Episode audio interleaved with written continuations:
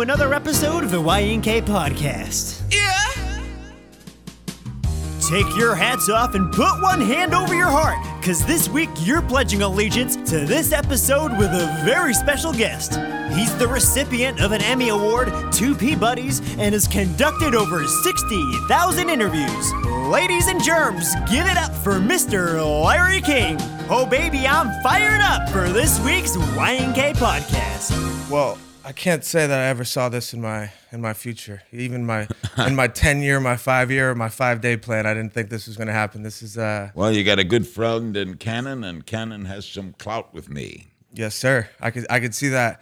It was uh it was one of those. I, I heard you speak about it on a podcast as I've been kind of trying to prepare a bit for this, but the right and the left turn of like of life. You know what I mean? Life. I, I often think of that. Um, Paul Newman once told me that any person, successful person, discussing his or her life, who doesn't use the word luck is a liar.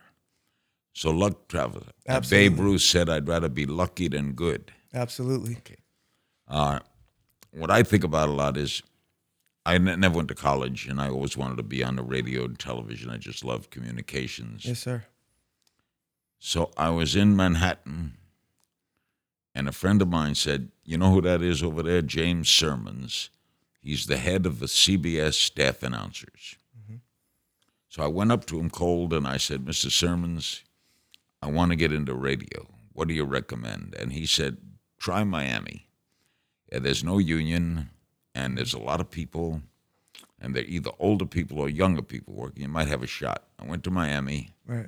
got on, the rest is history. However, what if I wasn't on Fifth Avenue at that moment? Now, I've had people tell me, with the talent you have, you'd have made it anyway. Right. But I, I still don't know. Yeah. There's no way of knowing. Left turn, right turn. that's how I felt about my meeting Cannon because I, you know, it was I think we met at Doheny Room, I believe. We just went out. You're too young to be in there, but we'll leave that. Off, we'll leave that off the record. I'll tell your phone. We'll leave that at, off the, the, at record. the what room? it's called the Doheny Room. It's a it's a bar. You know, am I, Cannon get- was am I at a- getting you in trouble? He's like, oh shit, what I what I bring him over here for? Cannon was at Um, a bar. I allowed that. Yeah, yeah. It was uh it was a bar, uh, you know, low key bar, but I uh he just kind of bumped into him. And it was one of those things where I had, you know, as we spoke a little bit before I got on on screen, I, I've been a musician, an athlete, a musician, and somehow I've transitioned. You know, How old are you? 31. You still pitch? I can. So You want to get in the box against me? What's going on? I know you're a baseball lover. you're going to try to go back to it? No, no, sir. No, I uh, honestly, uh, my life is, you know, I'm, I'm obviously a lot further behind than you are, but my life's taught me a lot of similar things as I've caught up and and watched some of your recent stuff. I feel like uh, every turn is on purpose and, and for a purpose. My lucky break, uh, it was lucky break, was I was born with insatiable curiosity. And that is the key to whatever success I've had. I'm insatiably curious. You don't want to sit next to me on an airplane. I just repeat off questions and questions. I try to get some sleep on there. huh? why did you do this and why do you do that? And Right. I was on a plane recently with the chairman of Audi, the Audi car company. Mm-hmm. I drove him nuts. He, uh, I knew he went to the men's room just to get away from me. but I learned a lot about cars. Yeah. And uh, so I'm curious about cars. I'm Right. curious about everything. Right. Uh, the valley is curious to me. You know, just, I, and so I have a insurmountable amount of questions Right. that go back to my childhood. And you were just born. You think that that was born innately in you that that curiosity. Yeah, oh yeah, I'm sure it was. Do you ever ponder that? I mean, uh, the curiosity translate over into why? Why was that? You know, even even just that that characteristic. Why was I?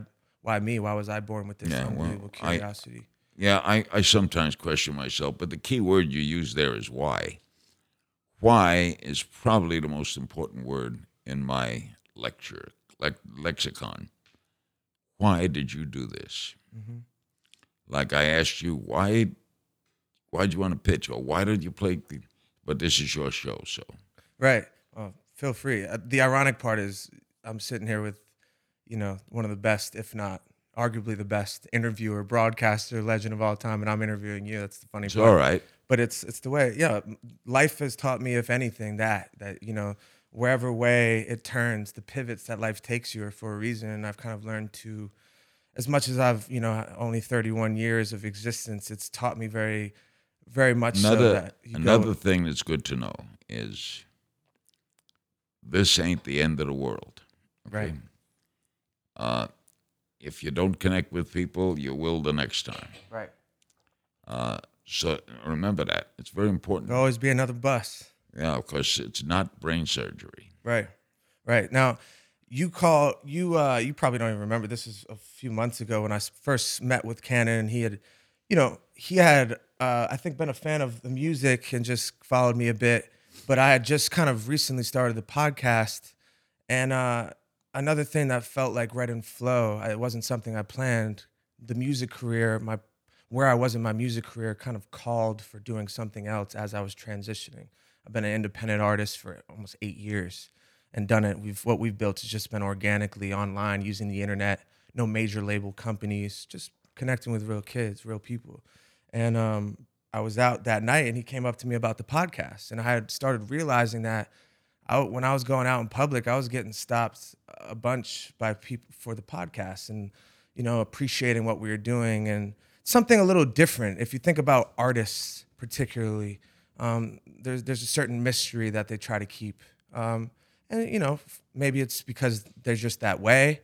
You know, artistic people are very you know, introverted in a lot of ways. But for me, coming from an athlete background, I didn't have much of that. I don't like to be introverted. I like to have conversations. I'm very curious.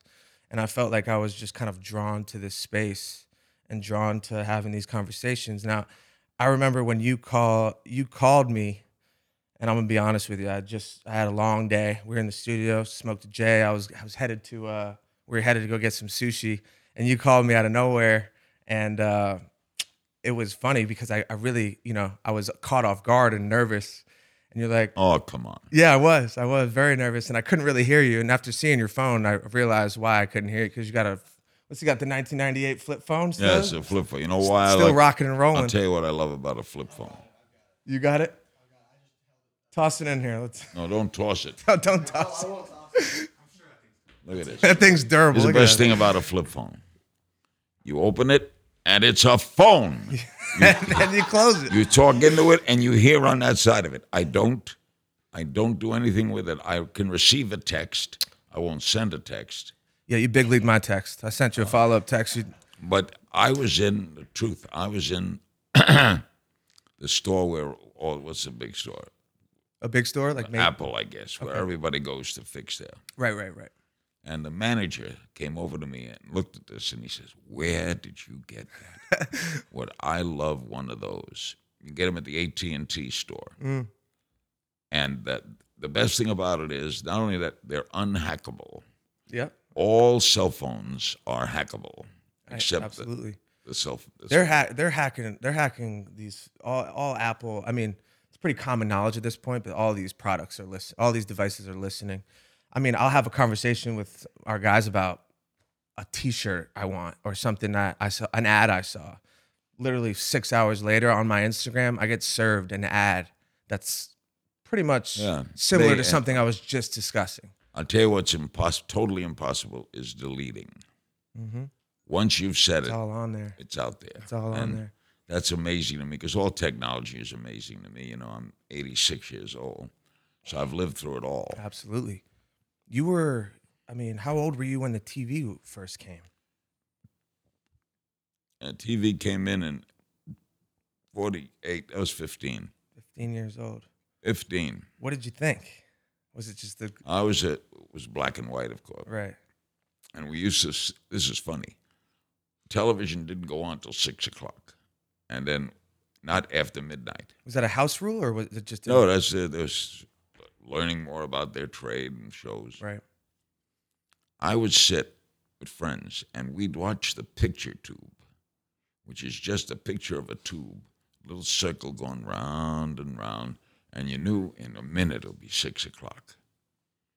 And Unbelievable. Zeke Manners came on. Television is the devil's doing, brought me ruin, grief and woe, woe, woe. You remember like yesterday? Then we had It's Howdy Doody Time. It's time for fun and rhyme. Bob Smith and Howdy Do. Say howdy do to you. There you go. And then, Getting course, serenaded by Larry King. Right. when Milton Berle hit in the in the late fifties, late uh, 40s Mm-hmm. into fifty, and that show was unbelievable. It's pretty i'm sure i'm sure i know the answer to this already but could you have imagined that that thing that got was you know placed in your te- in your living room at the time would transform your life i mean it was uh, obviously radio is probably is your first where your Well, radio your first, was a start, and uh, radio is a special medium. Um, it's the theater of the mind. You and I could be sitting on a roof somewhere now, but the audience can imagine anything it wants.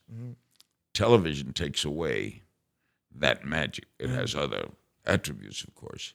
But Rod Serling, the great writer, told me that the difference between radio writing and television writing is if I write a show that says there's a dark, foreboding castle at the top of the hill, you can read that on radio, and the audience makes anything they want out of that castle. It can have windows, not windows. But on television, you do the same thing. They got to print the castle. They got to show you the castle. So I've always admired and loved radio for that reason. I'm a product of it. But I was lucky because I got into television real fast.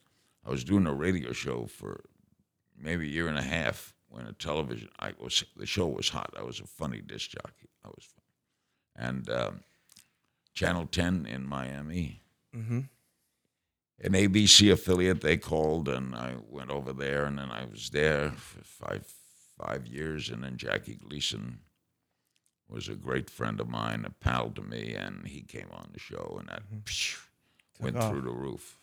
now do you remember can you can you draw back to those times where your psyche was i mean i know you you, you were somebody who grew up automatically you were drawn to radio immediately you knew you wanted to do that is that was Right, that, is that correct. correct It's very lucky. Not, they never wanted to do anything else. and you know you get there and you know i've read things on the beginner's luck where like life kind of gives a beginner's luck to people who are chasing their their dream and on the right path you know it sounds like you had kind of immediate success almost almost yeah, immediate almost success immediate in Miami. Yeah, right yeah. The beginner's luck is, but uh, Branch Rickey, great baseball general manager, said luck is the residue of design. You make your luck, mm, I like that I have always thought about that because it was lucky that I have this mind. I was lucky that I'm inquisitive. What if I weren't inquisitive? absolutely i talk about that all the time people talk about in the celebrity space especially um, the ego and the ego that that that fame you know it's it's kind of a man-made structure fame it's not it's not necessarily some the celebrity you know is kind of a man-made ideology Sure. and it's not necessarily something that uh, natural for humans you know so when you get tossed into that and you're constantly being admired and under a microscope by everyone as much as uh, you're always surrounded and everyone wants you around you can feel isolated by it and i see Yeah, you know fame is a difficult thing to handle. I learned to handle it because it happened to me young I, in Miami. I wanted to get into. so. I got you, well known and people knew me on the street. Then I was all around town. I would open up new movie theaters. I would MC events. Mm. I like talking in front of people. Mm-hmm. Uh, if I didn't do this, I'd have been a stand-up comic. I love comedy. It's it's what I would have been. And so I love being around comics. And I, I fell into this naturally. It, it this it was seamless to me, radio to television. I I regarded television as radio with pictures. right I do that to this day. It's radio with pictures. The camera will find me, but that's what it is. And I, uh, but I consider myself fortunate. A lot of gratitude.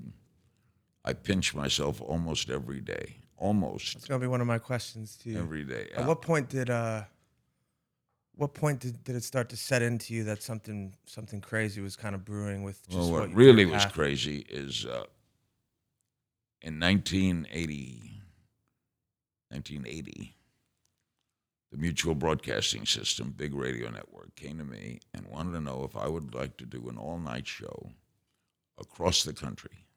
I was big in Miami. All night show across the country. You bet. Wow Sign me up, baby. and that that was the unfortunate break that led to many things. I had great. First night was Don Shula and um, Jackie Gleason on my radio show. Gleason was always a supporter. Right. I took that that television show and ran with it. So this overnight show was a radio show or a television show? Radio, radio, regular radio. Took calls, interviewed people, mm-hmm. and then television was what came Larry King live. And I, the reason I got that was Ted Turner came on my radio show a few times, and he was going to let the person go who was on at nine o'clock on weekday nights. And he asked me, and my agent was Bob Woolf, great guy, the late Bob Woolf. He was the first first sports agent. There was no sports. He wrote the book on it. Really? Yeah, he died much too young. Uh, but he he went down and met Ted, and he called me up and he said, "Listen, you're single. You're really riding high.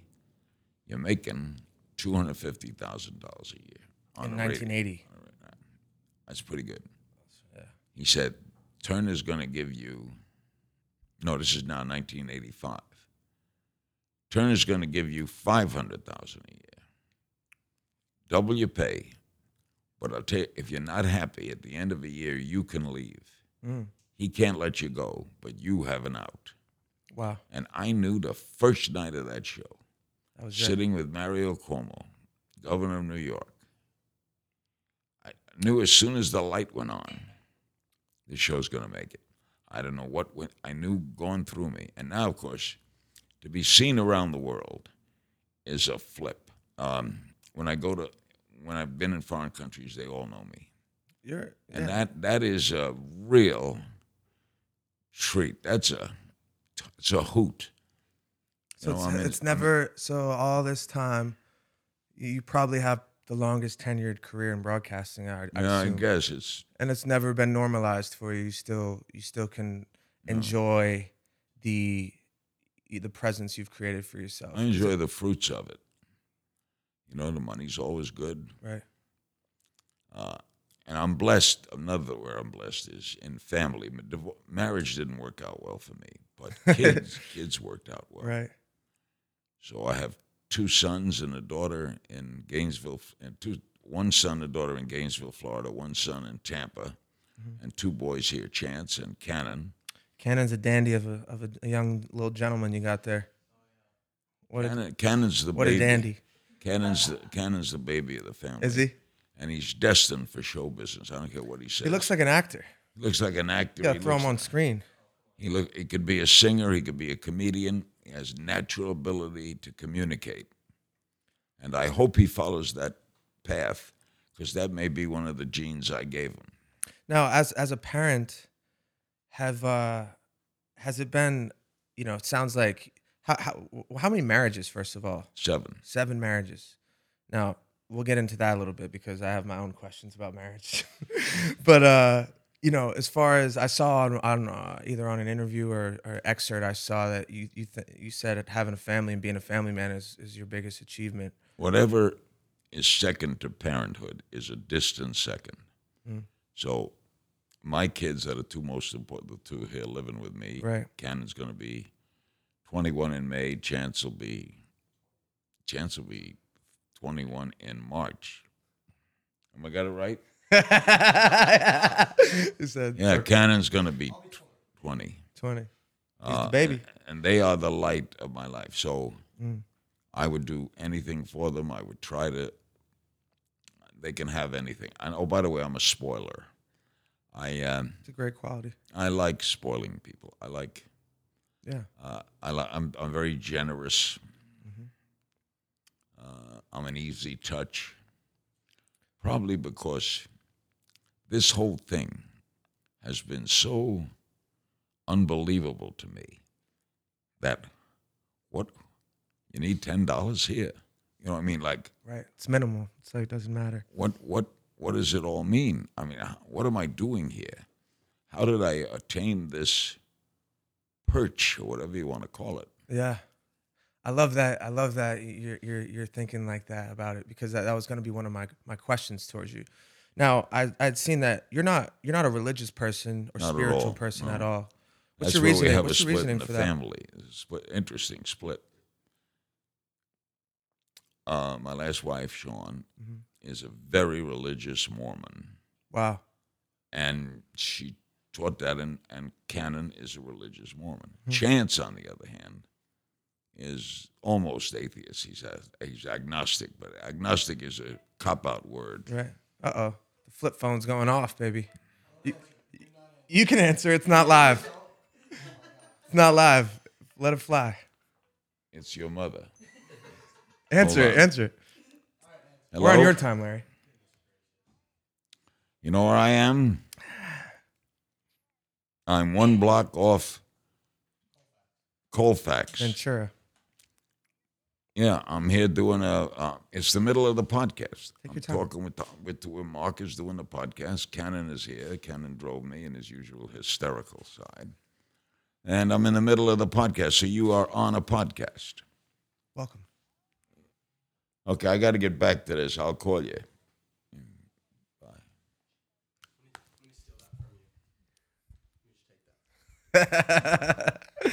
That's part of a healthy podcast. It is. Flows. Absolutely.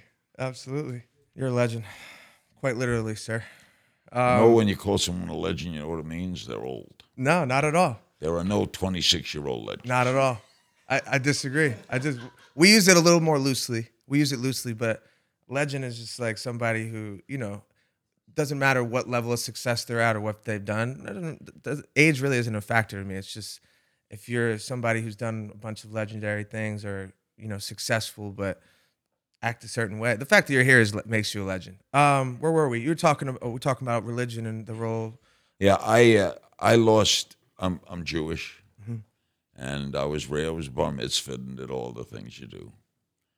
But as I got out into the world,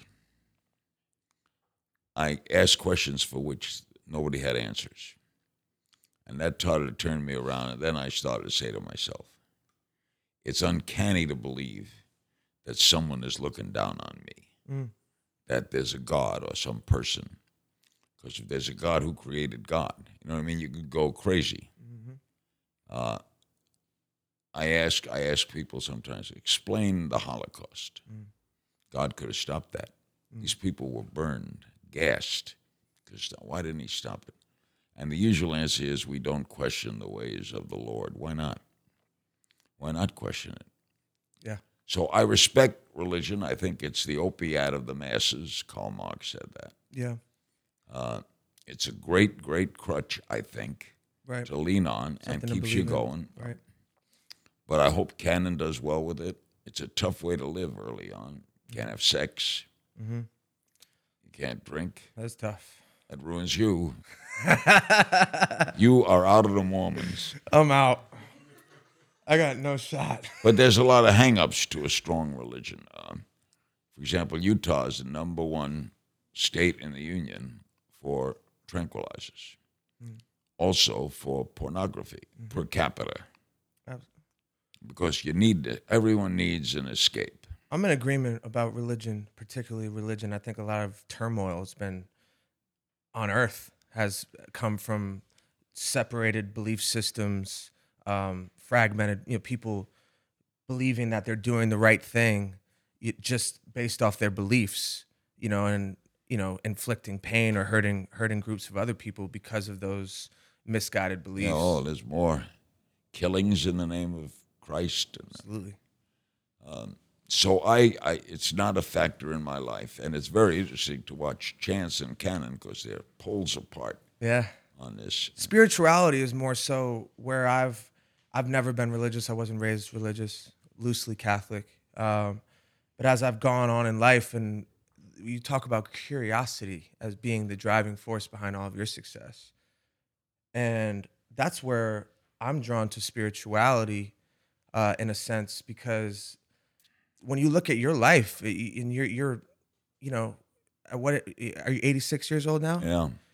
86 years and all the success you've had and it, almost reads like a like a movie or so you can't believe it you're saying yourself like i'm so lucky for me that's part of where i've started to look into spirituality a bit because i'm just like why me why why was i born with this brain and why was I able to take the right turn on the right day? I don't think those questions are answerable. They're not answerable. If you tell me God did it, I, I can't buy that. No, they're not answerable.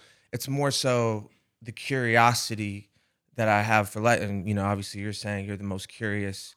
It doesn't. It doesn't. So why does why do you turn your curiosity off when it comes to that? Just because you know there's no factual I've, answer. I've asked so many questions in that. I've interviewed, except for the Pope, every major religious leader. Billy Graham was a friend to me. Mm. Um, Billy Graham flew in for my wedding, and he always used to say to me, "You have a spirit. You may not know it, but you have a spirit." And I used to say to him, "What is a spirit?" yeah. I had a doctor tell me I'd gone through a rough year. Yes, sir. Um, and a doctor told me, uh, Mr. King, you have indomitable spirit. I have no idea of that. In words, I want to live. Um, I want to see my kids get older. Right. I want to enjoy the fruits of my labor. Absolutely. So I, I someone asked me if I'm happy. I don't. I, I, I- I believe happiness is a lack of unhappiness. In other words, you know, I can't go around giddy all the time. So if I'm having a day where nothing unhappy is causing me to be unhappy, I'm happy. Huh. I like that. I like that. That's interesting. Yeah, I mean, it, it's it's you know, as you've this year now, you've undergone a stroke, right? This was this. Uh, in March, In March. of last year, I under I still I never I don't I don't remember any pain. I don't remember anything else. But boy, I nearly died. They showed me pictures of me in the hospital. I was on my way to a doctor. It's the last I remember. And then next time I woke up, I was in intensive care. But I had uh, sepsis, which is a terrible infection. Usually comes caught in the hospital. Mm. Some terrible. You die from sepsis. A lot of people. And then I they put a new stent in my heart. Then they told me I had leukemia, Wow. but it was not acute leukemia. It was chronic. Chronic, you can live. Right. And there's always something. Uh, Bladder cancer had that. Prostate cancer had that. I'm a walking freak. Can't knock you down, baby. I, I guess. I'll knock you down, but you keep going. uh, my indomitable spirit. I, ref- Absolutely. I refuse to be beaten. Um, now, what one thing the stroke did to me, it made me more sh- short-tempered. I get very angry Mm. because I have to depend on other people. Right. And in a wheelchair. That's until different. this foot comes around. Mhm. What I'm trying to master now is a cane. Because if I can master a cane, I don't care if the foot ever gets better. As long back. as I can walk with a cane, it don't matter to me. I just want to walk. Right. It's um, I'm short tempered, and I was always, I guess, a little bit short tempered, but now I really am short tempered. Mm. Uh, one of my caregivers was putting on my jacket tonight, and as we're going back to put it in the second sleeve, it missed, and I go, God damn it! Mm. What is this? Just a sleeve, Right. but it's. Uh, I guess it's all catching up with me in that sense. Um, Yes, sir. It's not a. It's one of those things where it's it's you're in a you're entering another phase. You're you're a very independent guy and always did always Correct. rocking and rolling on your own. So it's it's a whole other set of challenges for you. depending on others is um, I can't I, I adjust to it because I got no choice Right. Uh, and I have good people good caregivers but and they're around the clock Right.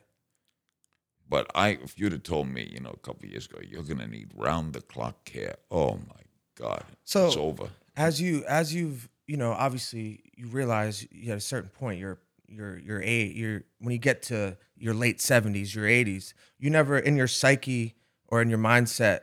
I I've I watched a few few other interviews where you were saying I feel so young. You know, what I mean? Where- always felt young felt you feel young, just young in spirit, and Yeah. I I couldn't relate more. I'm not, obviously you looking from where you're sitting. I'm ve- I'm very young, but you know I feel I'm 31, and it's partially in what I do. You know, I, don't live a structured, regimented life whatsoever. Almost feels like college continues. I got I got ties older than you I like that. I uh, like that. But yeah, no, I, I oh so I know I'm mortal and I know I'm closer to the end than the beginning of course Right. But I quote Woody Allen, who said, I'm not afraid of dying. I just don't want to be there when it happens. I like that. That's funny. I like that. I agree. I feel the same way. So yeah, if I could uh, materialize, if I could know what someone said to me, There, there's one of our devices listening to us. That's a, what is that? Alexa? someone said to me, "Would you would you want to live forever?" I said, "Absolutely, absolutely." I'll tell you why. My curiosity would be boundless. Who's going to win the World Series? What's coming up now? Who's the next president? Who's the president after that? And my wife Shawn said to me, "You know, if you live that many years, you're not going to know anybody." And I said, "I'll make friends." yeah, you won't have a problem. You won't. I like the gift of life, and uh, Absolutely. I'll probably die at a microphone, I love that. which that. would be the way to go. Love that. It's uh, it's it's it's interesting to sit down with someone who, and and again, a lot of the people I sit down with, uh, we'll get back to the call, but to sit down with people that not only recognize their calling, but then went and fulfilled their calling, and and to have that, there's a certain experience and a vibration, a vibe that that those people carry. I Um, often, I often wonder. my father died when I was nine, and he never got a chance to see me. My mother moved down to Miami, and she saw me on the radio and on television locally. But what would my father say if he saw me today? Uh, what would he? What would he couldn't conceive like of the money I make? He probably tops four thousand dollars a year. Wow. So you you you were you were you were raised in poverty more or less. Yeah. Oh, we were on welfare for two years. Mm. They called it relief, and uh, we, they paid my mother's. They paid the rent, and they gave you a living allowance for food and stuff. They would come and inspect to see what kind of food you were buying. Was it grade A meat or choice meat? Really? From ages, from my father's death, ten through twelve. My younger brother just passed away recently. It's sad. Mm. Um, so Oh, I, I, I experienced whenever I hear people say, "Ah, welfare cheats," baloney. I don't know anybody who's on relief or welfare who enjoys it. Yeah. It's a, it's a fate of life, and we're in New York City was the most progressive city in America. Right. They gave you, if you came into New York penniless, there was a place you could get some cash to get through the day. Mm. Um, so I believe in our system. I believe in welfare. I believe in. I had I had a lot of relief. Mm-hmm. My mother was very important in life, raising me and my brother as a single mother. Mm. I lost a brother who died before I was born. He was six. Wow. She had a. She had it rough. And then she lost her husband. Not not long after. Yeah, but she was. she always she had inex. I could do no wrong. With my mother, I could do no wrong. I I used to tell this. If I robbed a bank and ran out with hundreds of thousands of dollars, and they come to my mother, say, "We just caught your son. He robbed the bank," and she would say, did the bank make a mistake on his checking account? Did they do something wrong to my Lawrence? Yeah. That's that's the mother. That's the that's you, that's the parent to children love. Like there's no love like that at all. It's it's it's The a- bad side of it is when I when I lost a tooth, she didn't replace the tooth, so I wound up with partial dentures Mm. because I said I don't want to go to the dentist, and she listened to me. She never forced me just let you have your way. To do anything. Mm. Now, when you experience, that was probably your first real experience of loss. Your father. Oh yeah, You were nine years old. nine. I got I got I didn't go to the funeral. I got mad at him, and uh, I had a psychologist tell me this. I got mad at him for leaving me. I'm nine years old now, and then people used to tell me, "Now you're in charge of the family. You're the head of the family. You're the younger brother, your mother. You're the head." Well, I had to hear that.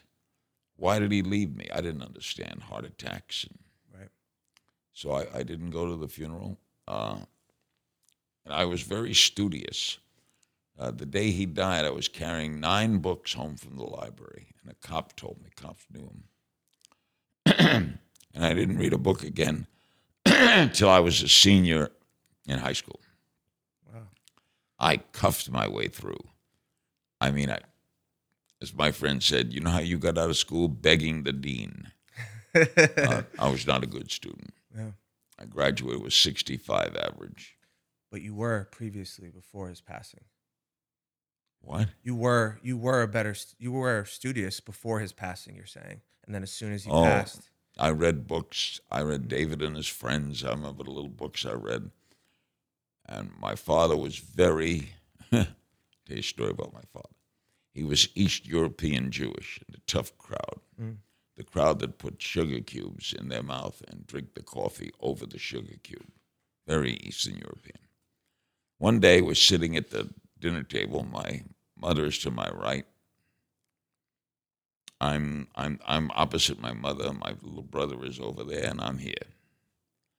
And my father's drinking soup, and he just casually says to me, "How was Hebrew school today?" And I said, "Fine." The back of his hand, whack! I fell off the chair, almost hit the wall, and he kept drinking the soup. And he leaned over and said, "Never lie." Boy, so he told. I don't see, but I don't, what would happen if he lived? do you? Uh, that was literally gonna be my next question. Now, do you think?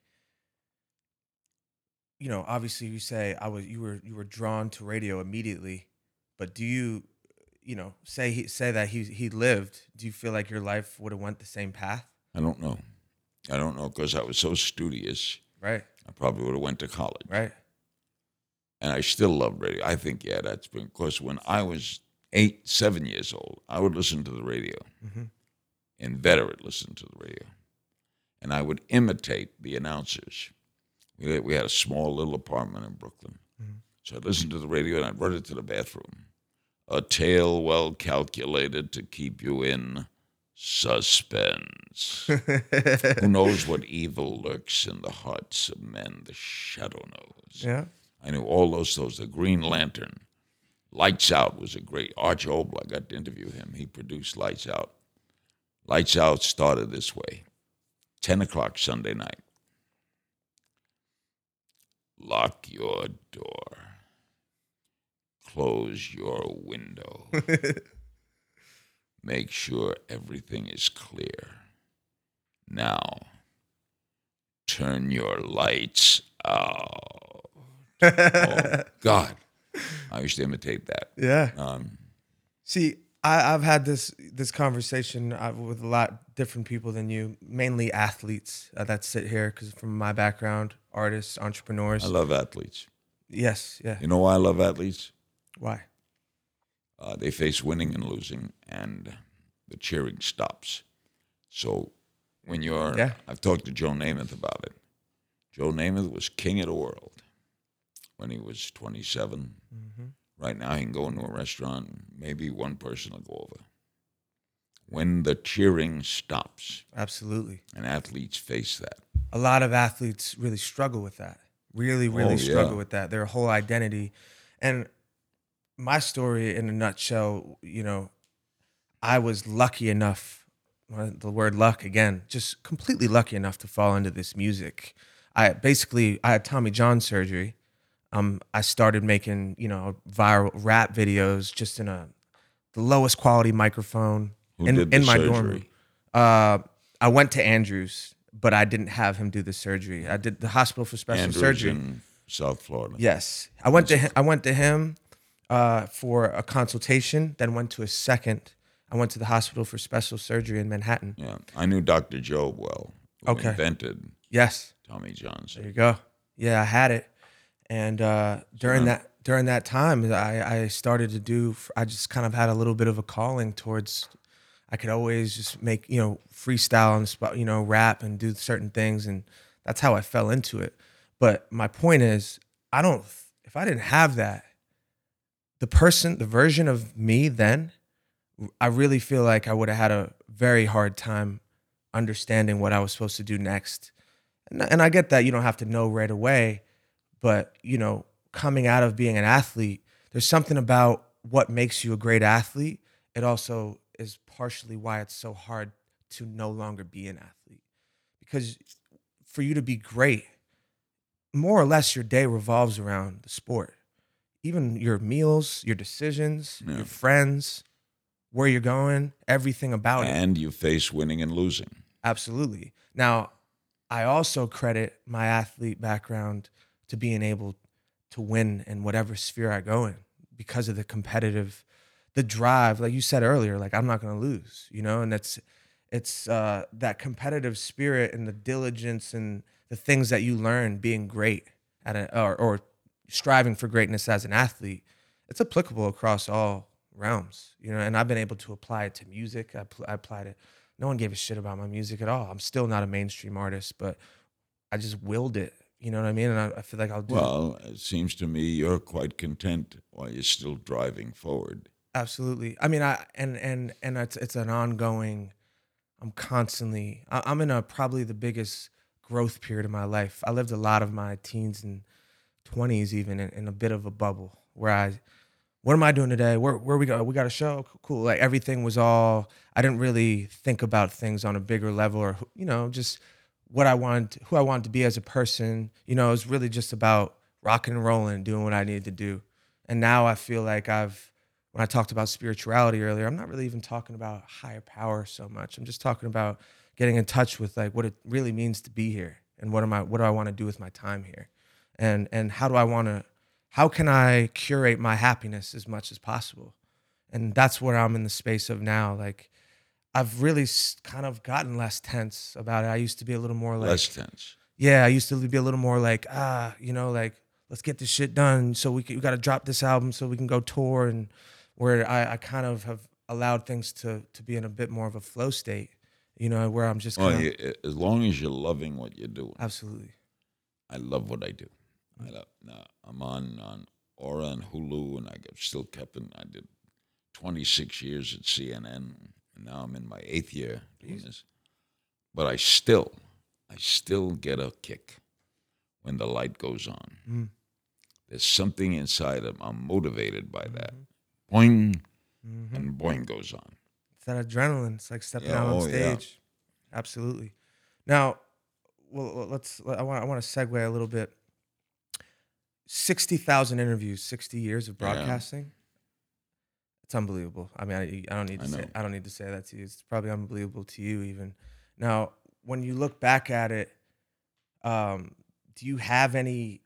Do you have any times when you when you ever pondered what you were doing? You know what I mean? Did, did you ever have any during that entire stint? Did you ever just be like, man, I don't, I don't want, I want to break or I Never. I never, Never. had never had doubts of my ability. Always believed in myself, and I know I never never thought, no, I want to get off. I stop the world. I want to get off. right? No, I, I can truly say I've never had that. The power of the mind is something I've become very intrigued with, and and you touched on it. I was kind of trying to segue to it when I talked about athletes sitting here. No matter who it is or what walk of life, there there's something there's a similarity, and I want to get back to that call because we had a funny moment, but there's a similarity with everyone I sit down with, and it's it's there's a different version of it, but every single person manifested in one way or another. It started in their mind as an idea, and you going in and practicing impersonating radio when you're 10 years old, knowing that you needed manifesting it, replaying those are those are things that I started really believing in. And the more conversations I have like this, the more I have proof, at least from my scope. The that- one trait I've found in every successful person is driven. Successful people, you can be shy and driven. Uh, they have that get up in the morning and get out of bed and do something. Mhm. That's why I hate being in a wheelchair because I can't get out of bed. Right. Someone has to help me get Right. out of bed. And that's so frustrating to me because I so want to. Now, basically, I can go anywhere in a wheelchair. They wheel me. I can walk with a walker. But if I can learn to walk with a cane, phew, I don't care about the left foot. But I'll never drive again, probably Mm-hmm. because I had the stroke. it's it's it's you're so young in spirit like we talked about uh, and in your mind does it feel like you're a bit you're you're a bit trapped because you your mind you're you know it's not like you're you're ready to just settle and sit there and you know what I mean but you know Yeah, I'm trapped. and that's- Good and that's- observation. I'm I'm trapped in my body. and that's the challenging part of of where you're yeah, at it's very hard. Mm. It's very hard to me to disassociate myself uh, with my body. I know that there are people who have gone to. And the other day I was at breakfast, and a guy was wheeled in with no legs. And I looked at him and I, I am complaining that I'm in a wheelchair. This guy has no legs. Mhm. And that sobered me, you know, and he was upfront, funny. He was delightful. But I kept thinking, how, how could you be delightful with no movement? Where does that come from? Absolutely. I uh, I can relate to that so much. I, I was going through a little bit of a a down. I'm a very happy guy. I'm a very lucky guy. I have a great family, um, but I I had a bit of started to have some real substantial success monetarily. Uh, come from a very blue collar middle class family, um, and you know I had some relationship problems. I was dating Jose Canseco's daughter at the Oh, time yeah? um, and found myself waking up in this house and, and being sad and for about, a bout of like you know i'd say like three to four months and i really kind of felt the sadness was almost doubled because i felt a little bit ashamed that i could have success and, and this is kind of everything we ever kind of when we started this out we never would have dreamed that we'd be able to sustain it and do what we've done and it was kind of a bit of shame towards myself. How, like, how are you? How are how are you sad now? Oh, you think you didn't deserve it? No, I I knew I deserved it, but I but really outside of the surgery and and that baseball career ending, I hadn't had many hardships. No one really had wronged me in my life, and that's very privileged. That's a very that's, that's a very privileged uh, observation where I, you know Let me I- ask you a question. Why do pitchers pitch faster after Tommy John? why. Well, there are Without being too technical, what do they do there? Yeah, so they they essentially take this tendon out of your wrist, and they put it. There's two tendons there. You don't need both. So they take it out of here, put it in here, and the rehabilitation is about 12 to 16 months, where you're essentially trying to teach that ligament. Are to, you in a sling? yes, a very like not even a sling, like an actual like robot arm, where they lock. You're locked in, and your range of motion is like this. You know. I remember Dr. Jobe telling me when they did it on Tommy John, it was the first. Yeah. Uh, he thought it would work. Yeah, and and and to answer your question now, there I think the reasoning is that a lot of pitchers before the pop, before the ligament pops, and I was it happened to me, the ligament starts to sag and droop, right?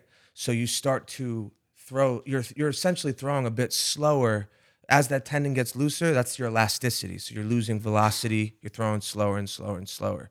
So I think what happens is you see velocity spikes after the surgery because there was a problem, an underlying problem with that ligament for years previous before it actually popped. You know, are you following what I'm saying? Yeah, I got you. So, you know, to answer your question, I think that's the that's where you see the velocity spikes. And while I went through that, I was the most optimistic. I was Really? I, I was an all I, I had a immediate success at Duke. I was an all American closer. I was a pitcher and immediate success. Lifelong dream to be a pro pitcher. Why not turn pro? Well, after I'm from Rhode Island, which is a small, very small hmm. place, not a baseball powerhouse by any means. So I go to Duke, not very highly touted, but I had an amazing. I was an all American as a freshman. When you go to Duke, when you go to college, you're committed to three years of college baseball. So it's not you can't be one and done. Right. If I was a one and done, I would have been one and done. I would have been probably I would have been a first or second rounder for sure, and I would have won. Um, but it wasn't an option. So when I had this, I had the injury happen sophomore year. I didn't even care. I'm like sophomore year is null and void anyway. Junior year is the draft year. So I worked my ass off, rehabbed my ass off to get back for junior year because that was draft year, and it just never happened. And it was, it- undrafted.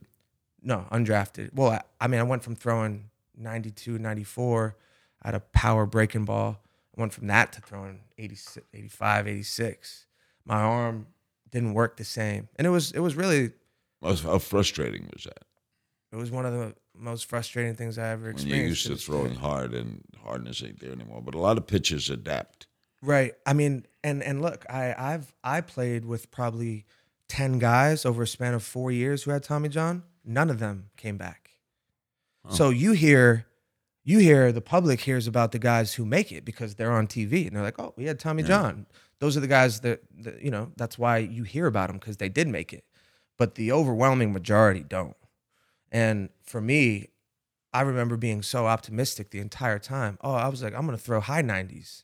I knew I should be throwing. I was a very like powerful, athletic pitcher, so I figured, hey, I'm gonna throw harder, and it was the opposite. It was the first time life showed me you can't plan for shit. You can't plan for anything. Yeah. Oh, You know what I mean? And and I really didn't think of it like that. Let's segue. I guess where I want to end with you is just, you know, I, I tried to avoid having any common questions. You know, I'm sure you get Go tons of the same questions, but uh, you know, looking back on your life now, uh, and I, I truly believe that experience is the only is the real teacher, and have somebody who's had as much experiences as you. Um, what do you what would be your number one message? I mean, you know, I'm sure you have these conversations with your children, but your number one message to, you know, what you've learned through all of your experiences. And you can you can generalize it just about life. Doesn't have to be about your career. or never, never give up. Uh, it's so easy along the road to throw in the towel. Never give up. No matter what has happened to me in my life, I get up off the floor. And that would be the advice I would give to anybody. Don't give up. Don't fear change. I've always been that way. And again, uh, successful people I know, they don't get up, just like the boxer who's knocked down, struggling to make the nine count, and then comes back. Mhm. You're going to face life's, tr- you're going to face a lot. Everybody faces troubles. It's how you deal with it. You know, like someone said once, it's not how you re, it's not how you deal with the fire burning your house down. It's how you deal with it. Mm. Now, optimists have said, boy, I'm going to get a new house. Mm-hmm. Or you'd consider yourself an optimist through and through. Yeah, I am. Although there's pessimism side of me too. Having a stroke made me pessimistic. Right. I mean, that's that's it's a natural, it's a I've- natural part of li- it- Late, being late, optimistic twenty four seven. You know, I feel like it's not really achievable. the late great lawyer Edward Bennett Williams was a friend of mine, and I asked him, "Are you optimistic or pessimistic?"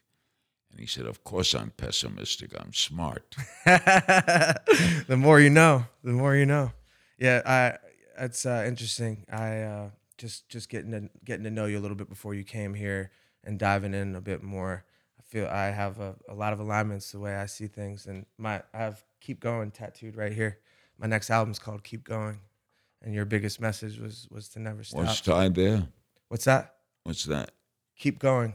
Oh, So it says the words "keep going," and my next this album that I'm about to put out is called "Keep Going," and uh, you know, just that being your main message of of never stopping is how did it feel when you threw again the first time?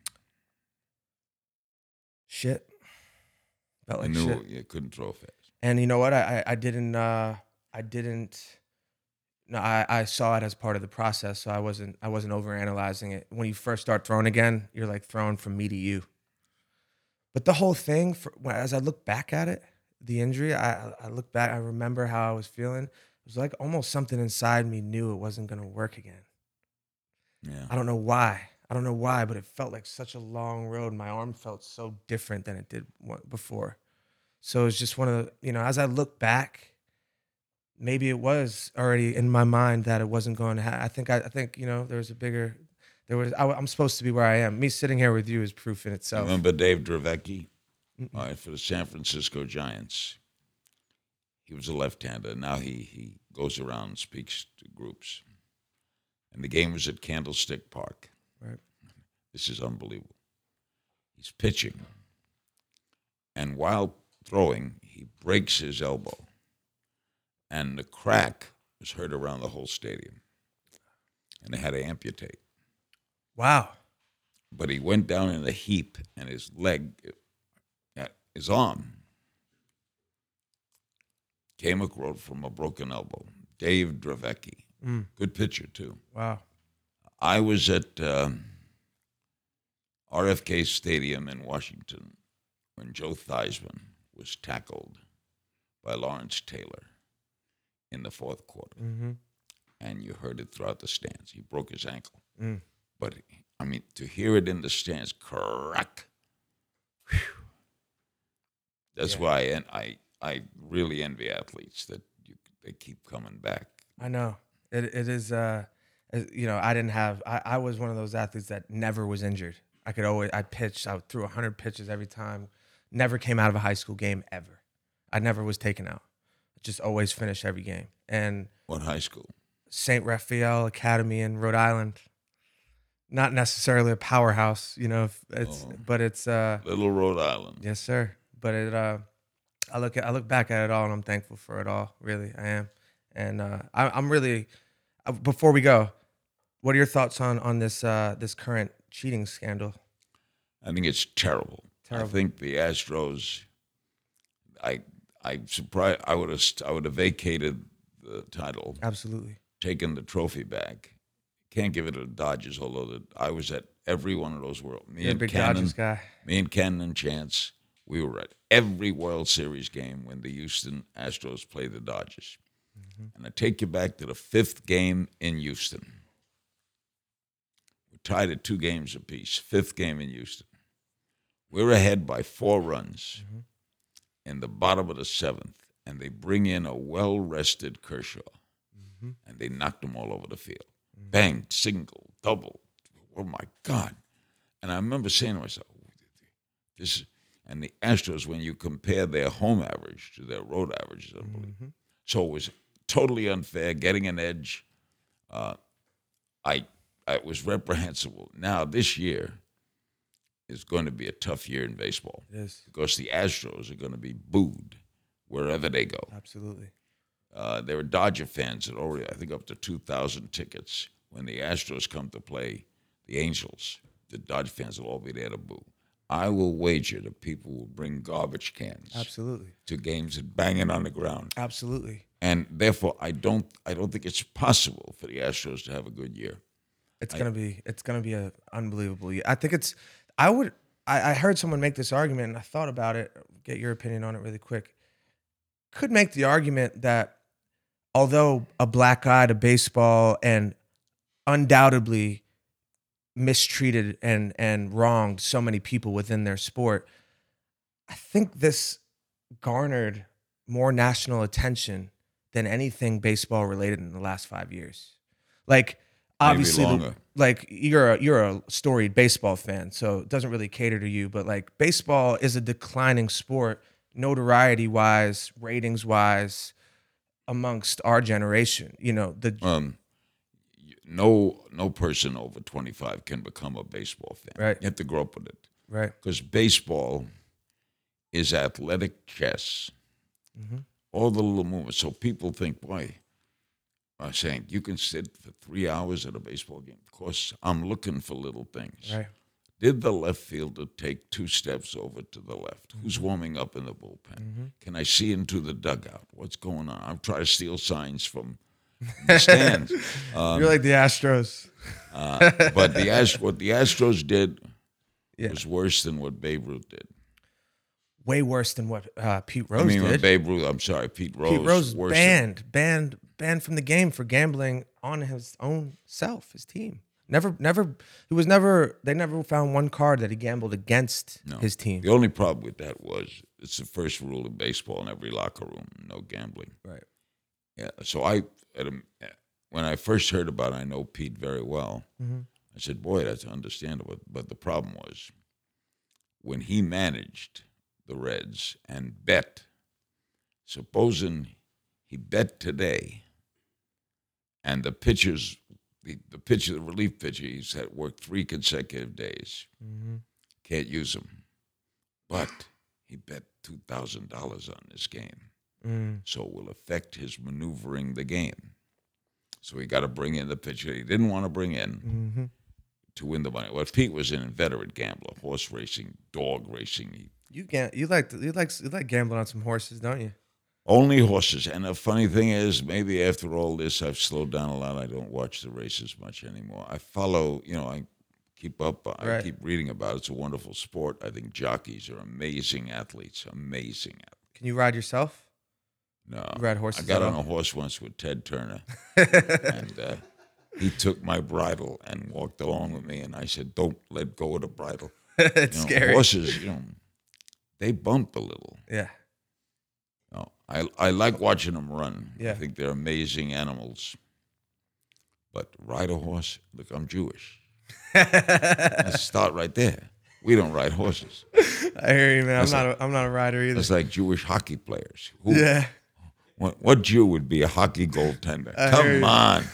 I used to say the Jews own the stadium. Yeah. Absolutely. You're right. Nothing wrong with it. Another great sport is hockey. Ice hockey is. I got a lot of hockey.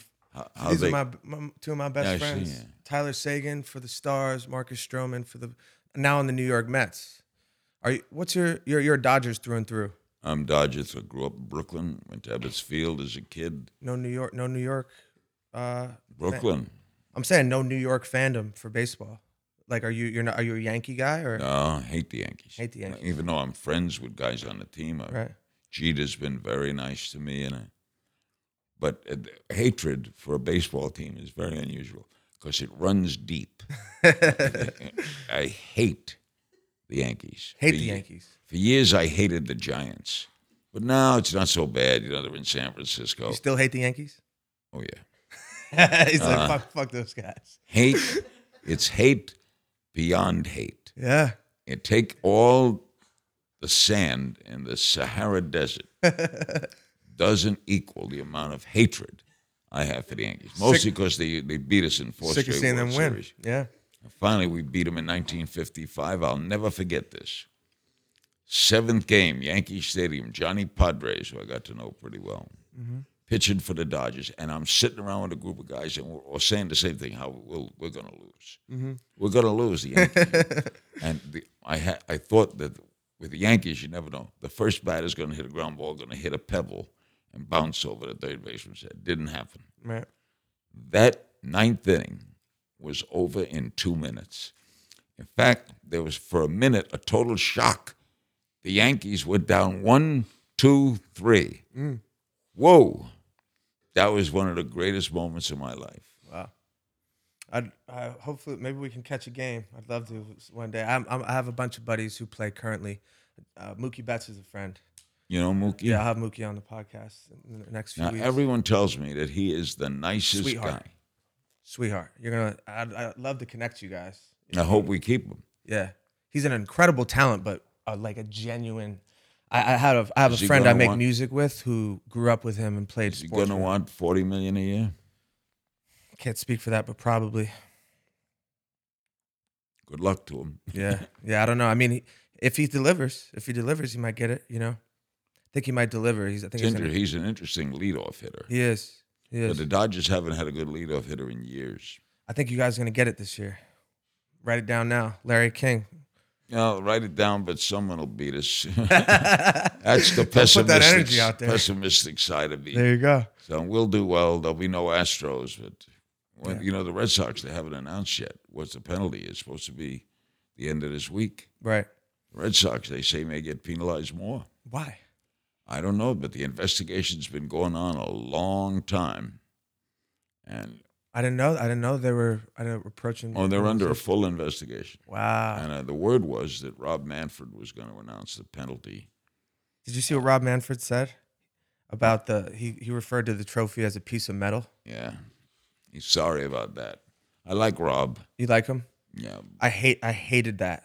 yeah. I don't know him at all. I hated that. Like, and I have friends, a lot of friends who play, and they're like, "There's a complete And what it is is he was frustrated. right? He's frustrated. Everybody's hammering him, right? What you, why don't you take? What about the trophy? It's a piece of. I can understand his frustration. All right, Larry. Thank you so much This for your was time. great fun. This uh, just you coming and doing this is is inspiring to because it's gonna Well, no matter gotta- where no matter where I am in life, I'll never Thank not you. come you and got do thank like this. Cannon King. Cannon, shout out, baby. Boy Youth. Hey, I took a right that day and went to Doheny Room, and here we are. Here we are. Thank you very much, Cannon's sir. good baseball player. Yeah, we should we should we should have a catch. Oh for sure. I'm back. I'm back active. I'm back active. Yeah. Yes, sir. Cheers. Thank you. Thank you, guys.